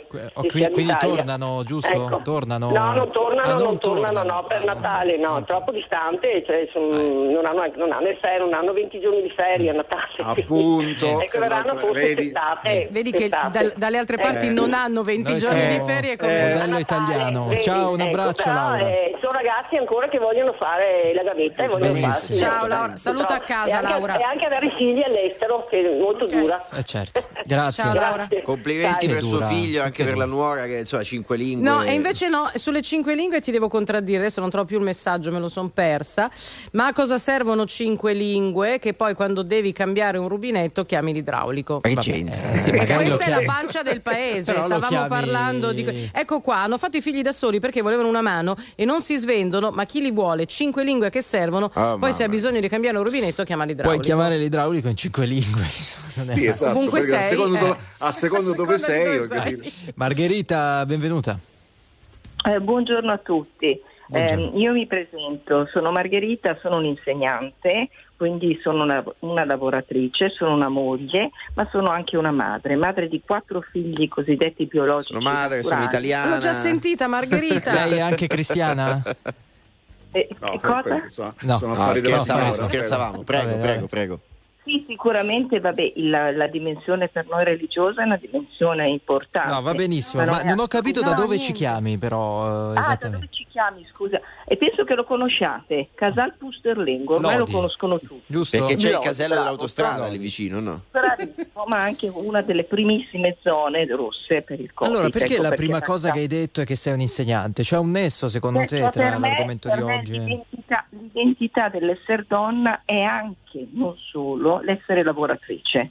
Quindi il diritto acquisito al lavoro che mi permette anche di un'affermazione della mia identità, di dare il mio contributo alla società civile. Però ciò nonostante credo anche nella, nel, nel voler essere madre e nel poter essere madre. Sono madre di quattro figli biologici e due in affido.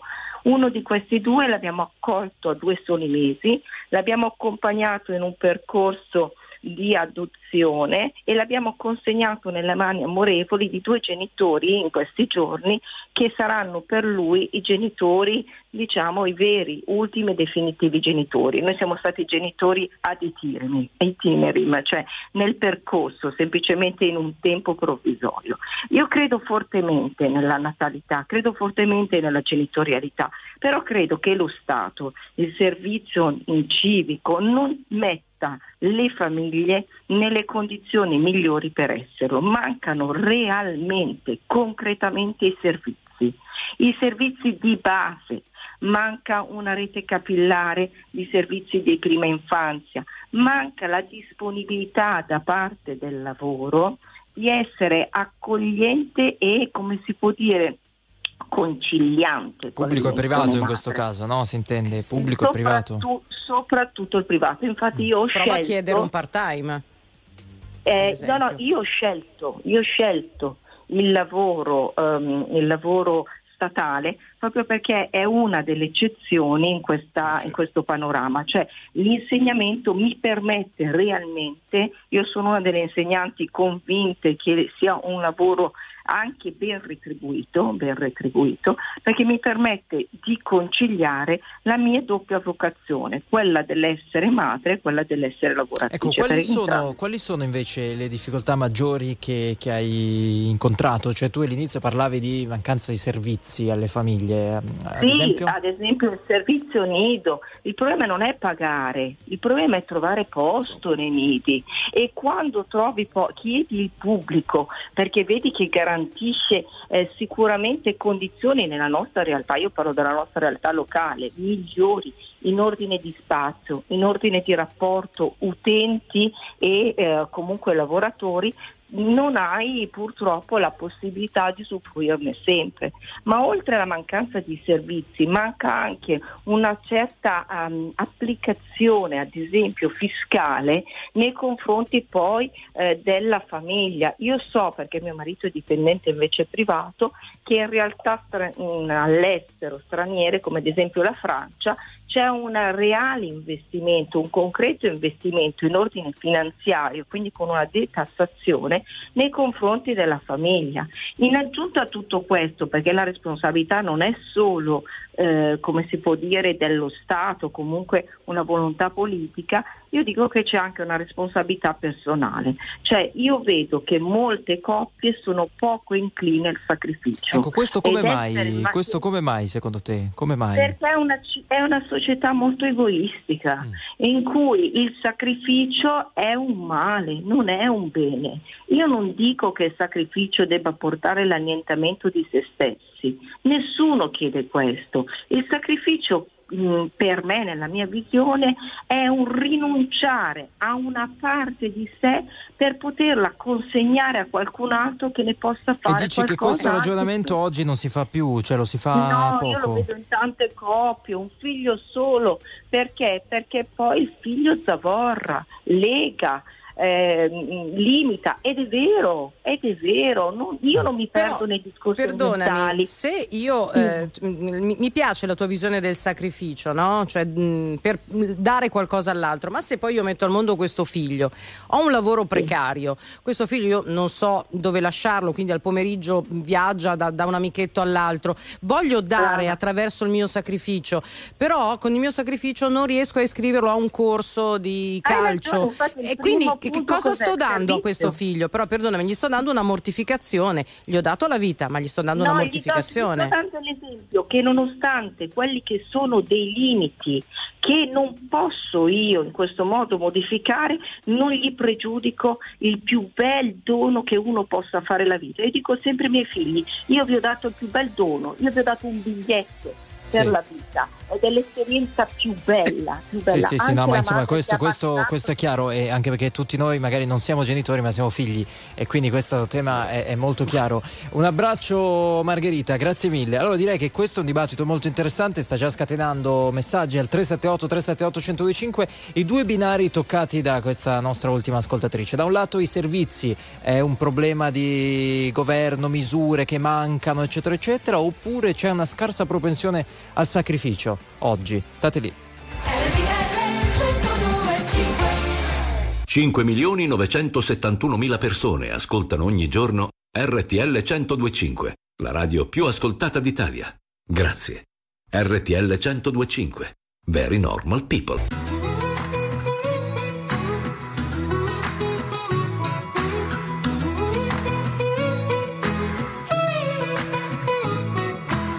Una lettera che sa cantare per tutti i giorni in cui vorrai dormire. Quattrocento colpi dentro al cuore, corse sul mare come due pistole. Ma ora non corro più, non corro più.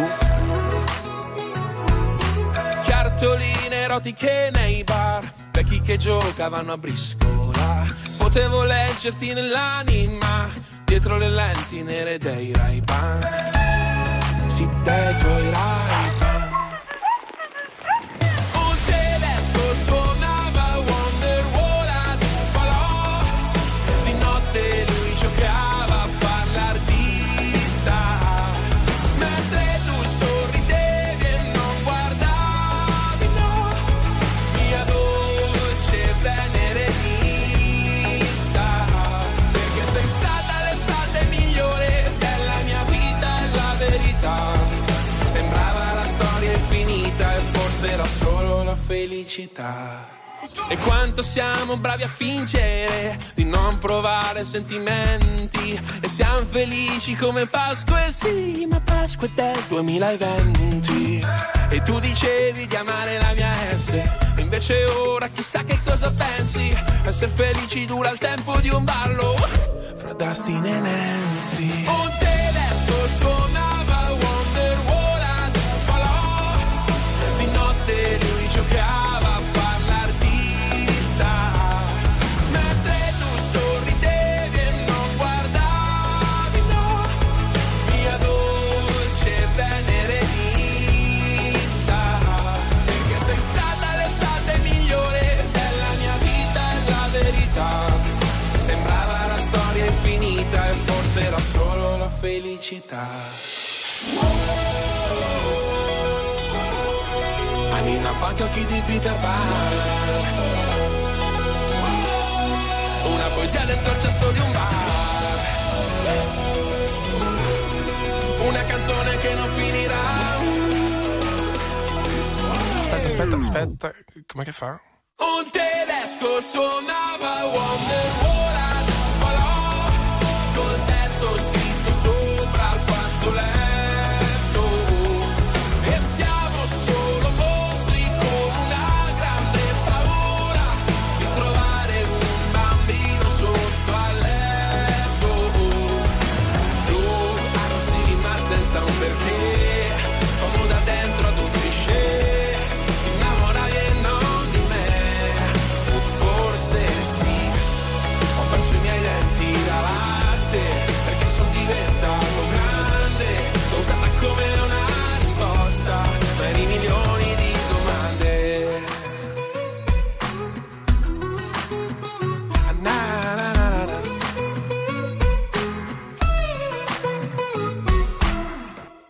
I pinguini tattici nucleari, la loro storia è infinita. Questa è R T L centodue e cinque, le undici e venti del mattino, domenica tre di dicembre, la domenica dell'Indignato speciale. Pochi giorni dopo la pubblicazione di un nuovo rapporto del Censis che disegna un'Italia, diciamo così, addormentata dal punto di vista demografico. Non è la prima volta, non sarà l'ultima che ne parleremo, e però quei numeri sono, Davide ci ricordava l'importanza dei numeri per leggere la realtà, in questo caso anche provare a prevedere il futuro. duemilaquaranta, che è sostanzialmente dopodomani, tre famiglie beh, su insomma. quattro. Eh beh, beh ragazzi, guarda che sai quanti presto. Anni avrai nel duemilaquaranta? Hai sei consapevole? Ne avrò quarantuno, eh. esatto, ma guardate che arriva portati presto. Male.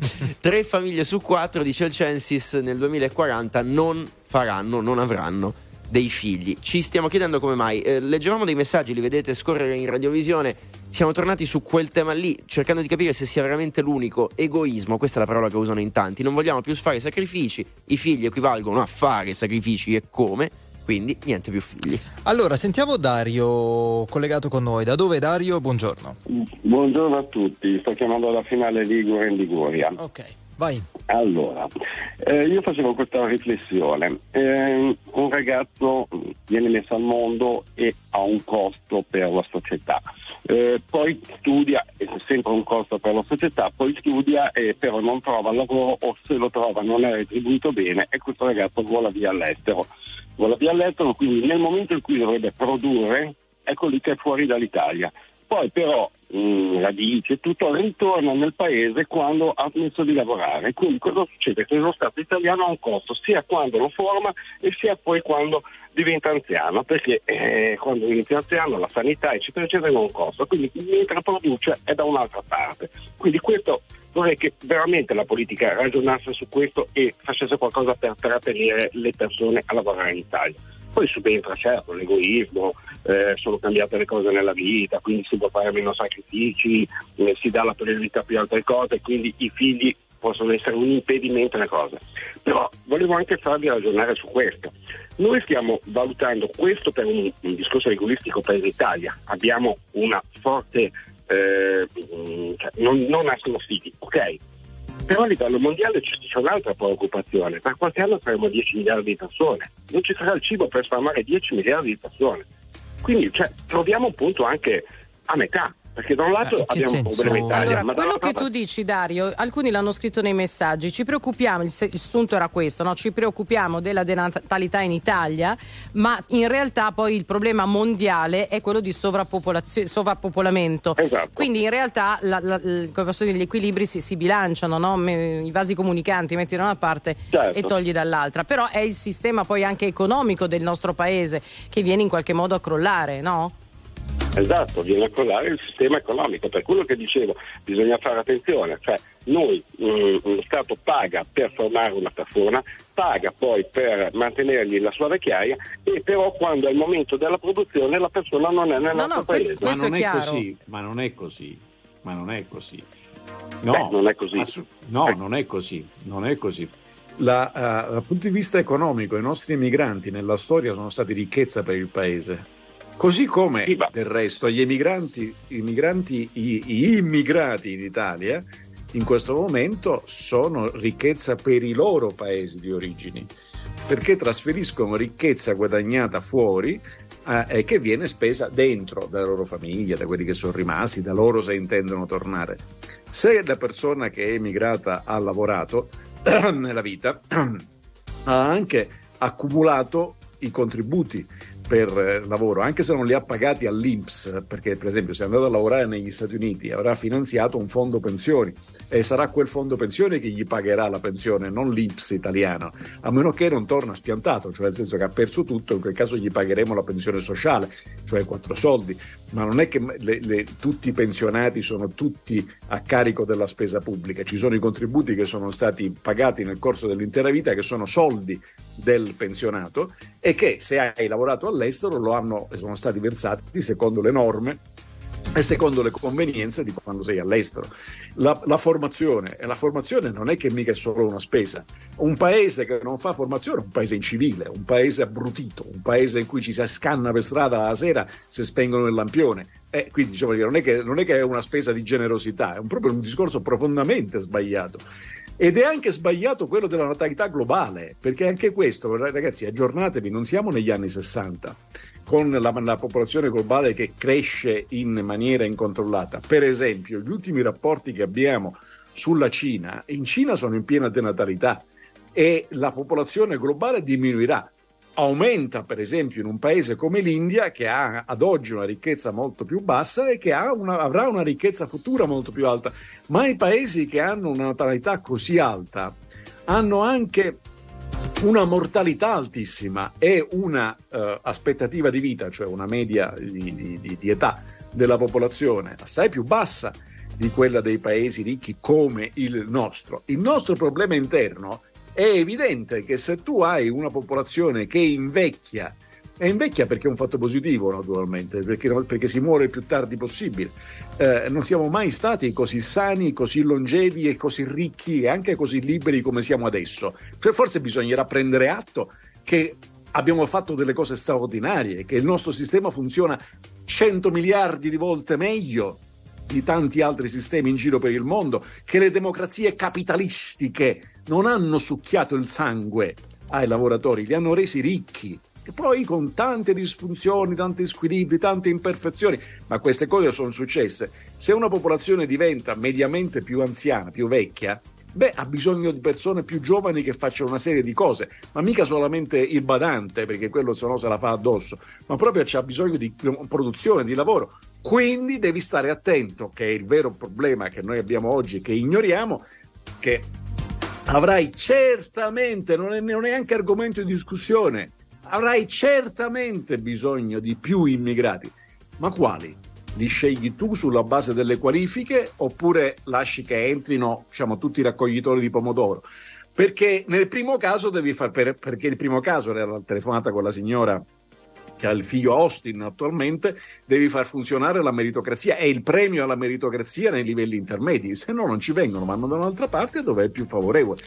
La gente va dove c'è convenienza ad andare, se può spostarsi naturalmente. Se non viene in Italia il problema non è di quelli, cioè, che me ne importa, se ne va da un'altra parte. No, ti importa, vuol dire che il tuo paese si sta impoverendo. Dario, al volo. Sì, per tutta la riflessione è giusta, però la, io volevo dire ancora un'altra cosa, volevo dire. Cioè, mh, è vero, uno se lavora in uno Stato paga le sue pensioni e tutto, ma io parlavo soprattutto del problema della sanità. Quando uno poi rientra in Italia e è anziano, gli ospedali noi li abbiamo gratuiti a tutti e la sanità è un problema serio, è un costo, non è indifferente. Anche, que- anche, questa, anche questa della sanità gratis per tutti in realtà non è esatto, perché se io sono un cittadino, ma a, a, non solo se sono un cittadino straniero paga l'assicurazione se sono assicurato, ma addirittura beh, anche all'interno del nostro paese se io sono siciliano, come effettivamente sono, ma sono residente a Roma, cioè quindi se sono laziale nel, nel senso di, di residente nel Lazio e ho bisogno di un soccorso a Vicenza, Eh, paga, paga la regione Lazio, cioè i meccanismi di compensazione non sono. Il nostro non è un paese che regala tutto, non è vero. Non è, ne, il tema è che il nostro è un paese che ha una spesa pubblica largamente inefficiente e abbiamo sistemi sanitari che sono mediamente in regola coi conti e di buona qualità, tant'è che appunto siamo più sani e crepiamo il più tardi possibile, e abbiamo sistemi sanitari che hanno dei debiti che fanno paura e che non funzionano. Questo è il nostro problema interno, non tanto quello di dire dobbiamo togliere la sanità sì. agli altri, perché negli Stati Uniti c'è gente che si schianta economicamente perché gli è capitato di dover fare un'operazione chirurgica. Non è un bel, non è un, no. un esempio che seguirei. No, grazie Dario, ci salutiamo, grazie mille, ciao, ciao, e ciao, ciao, buona ciao, domenica. Ciao. Alessandro, buongiorno. Ciao, buongiorno a tutti, R T L anche mia. Buongiorno Alessandro, da dove? Ciao. Dalla provincia di Torino. Ok, vai. Ma eh, io sono l'esempio classico di quello che si poteva e non si può fare. Eh, io ho cinquanta anni, mi sono sposato trenta anni fa, eh, mia moglie all'epoca rimase incinta prima del matrimonio e decidemmo di sposarci, ma non avevo lavoro né io né lei. Ho trovato lavoro perché comunque nel novantaquattro bene o male qualcosa si trovava, ma avevo i miei genitori e i suoi genitori che comunque potevano aiutarci. Adesso ho una figlia di ventinove anni che si sposerà a giugno il prossimo anno e dopo due anni di convivenza gli abbiamo detto ma a ventinove anni magari sarebbe ora di pensare a mettere su famiglia con anche un figlio. Giustamente mi hanno risposto papà, come facciamo? Mia figlia è laureata in scienze dell'educazione, sono cinque anni che lavora con contratti a termine o contratti cro- co- co- co- o contratti progetto. Mio genero eh, è stato parecchio tempo all'estero a vivere perché purtroppo è rimasto da solo senza genitori, dirigeva resort, guadagnava talmente tanto da dire torno in Italia e cerco di farmi una famiglia. Lo stesso lavoro che faceva all'estero gliel'hanno proposto in Italia, di dirigere un albergo di notte in centro a Torino, ottocento euro al mese. Ora mi dite voi come fa una famiglia con millesettecento euro di reddito totale al mese a mettere su famiglia con figli. Cioè tu dici quello che ci diceva la nostra ascoltatrice prima sul fatto di fare sacrifici, essere disposti a fare sacrifici, non fare sacrifici, secondo te eh, insomma non è in discussione in questo caso, no? Non no, è un punto.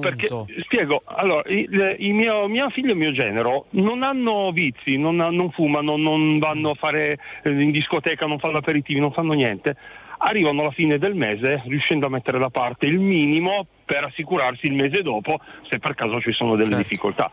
Ma se tu metti al mondo un figlio e comunque devi calcolare che il figlio costa, i vestiti, i vestitini li cambi quasi ogni mese perché cresce, gli asili nido soprattutto non sono pubblici e quelli pubblici pochi che ci sono non hanno posto, la scuola che si dice tanto scuola pubblica, ma avete idea di quanto spende un genitore per mandare a scuola un figlio? Perché la, l'acquisto di libri, materiale scolastico, zaini eccetera si aggira circa sui cinque seicento euro l'anno. Sì, insomma tu dici un tema di natura economica. Salvo, stai eh, scusami, è quello eh, il problema. Eh, Alessandro, stai lì che ti, che ti presento Salvo, che è un altro amico eh, collegato con noi, così magari mettiamo a confronto le, le vostre opinioni. Buongiorno Salvo, da dove?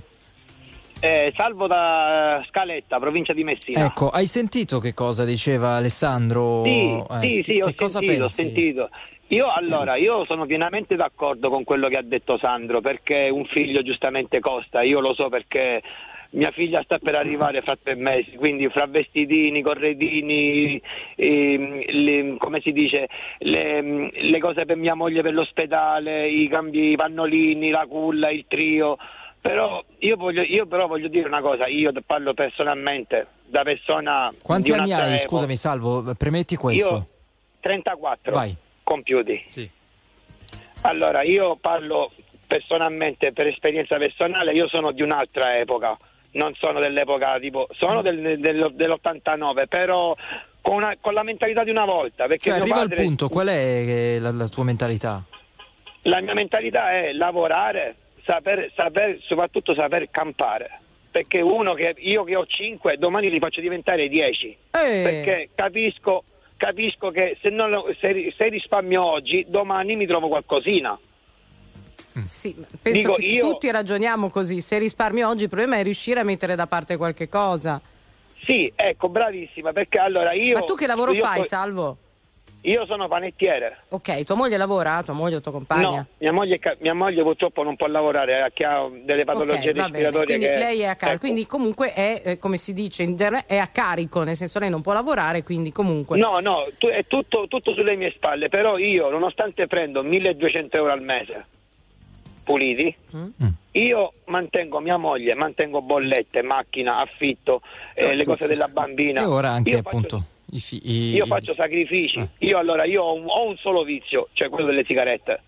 Però ringraziando il Signore, cioè, sembra io un po' però che riesco... tu stia dicendo, come ci hanno segnalato molti, non è una questione economica, perché in realtà se uno ha la volontà, un figlio riesce a farlo e riesce pure a mantenerlo. Sì, no, allora non è una cosa di, non è la cosa economica. Io non posso sentire la cosa non si fanno figli perché non si possono campare.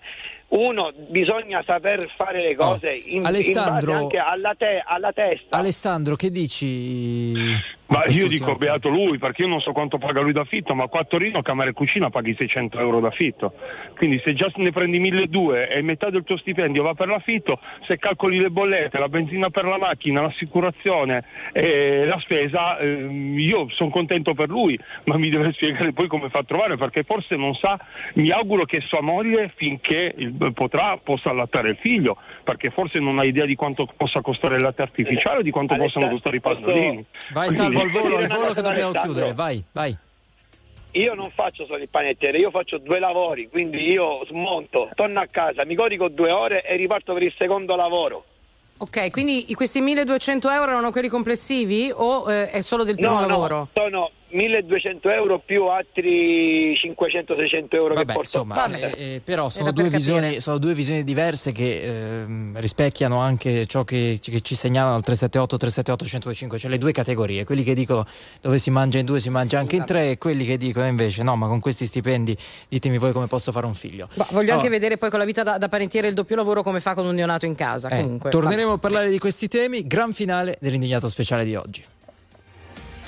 Signori, tra poco No Problem, viva l'Italia!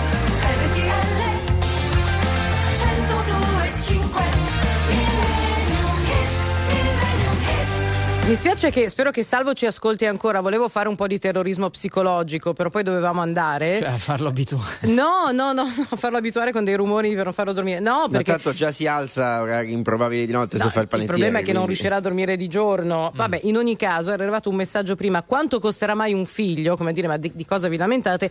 Ho fatto Google, il migliore amico di una donna, e mi danno un, un minimo di settemila euro nel primo anno di vita, fino a un massimo di diciassettemila. Però se ne hai due poi molte spese non le ripeti. Dici? Credo, credo.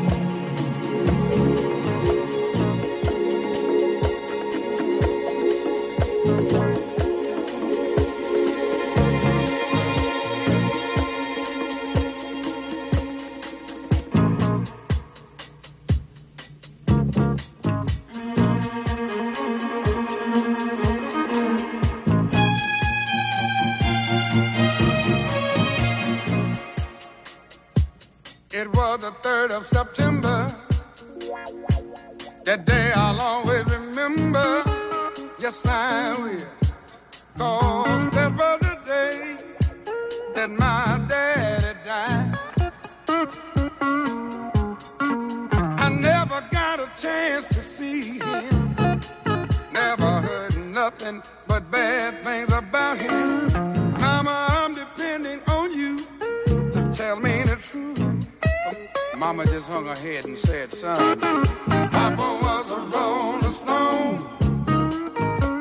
Wherever he laid his hat was his home. And when he died, all he left us was alone.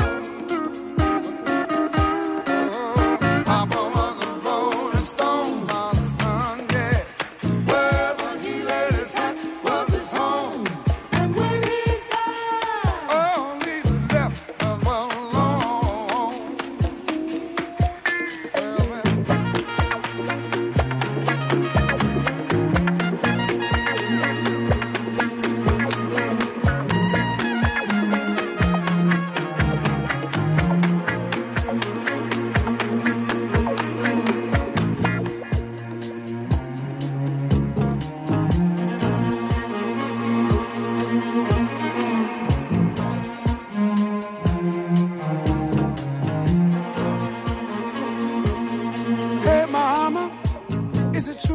say that Papa never worked a day in his life. And Mama, some bad talk going around town saying that Papa had three outside children and another wife. And that ain't right. Heard some talk about Papa doing some storefront preaching, talking about saving souls and all the time leeching, dealing in debt and stealing in the name of the Lord. Mama just hold her head and say, Papa was a rolling stone.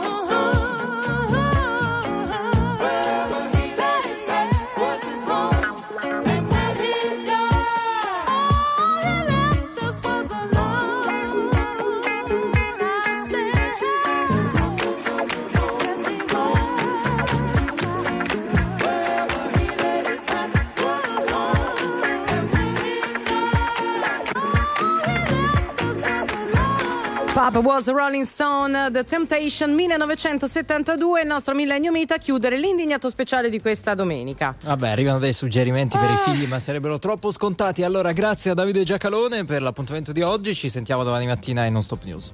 Grazie a voi, avrei una notizia: i bambini dormono molto più a lungo di noi adulti, solo che non lo fanno contemporaneamente, questo è l'unico problema. E poi lo fanno spezzettati, no? Esatto, eh. esatto. Allora, notizie di Andrea uh, Pamparana uh, da casa sua, influenza. Abbiamo no, notizie, non vabbè, abbiamo so, notizie. Vediamo domenica è prossima. Assistito, è ecco, assistito. Quando assistito. tornerà, ringraziamo i nostri registi che sono Pio Ingegno, Gigi Resta a Milano, grazie a Eddie Ceccarelli a Roma, Max Vigiani, coordinamento news in redazione. L'indignato speciale torna domenica prossima. Grazie a Barbara Sala. Grazie Enrico Galletti, grazie anche a Luigi Santarelli e Antonio Sicca che vi ha coordinato al telefono. Ciao! Buona domenica a tutti.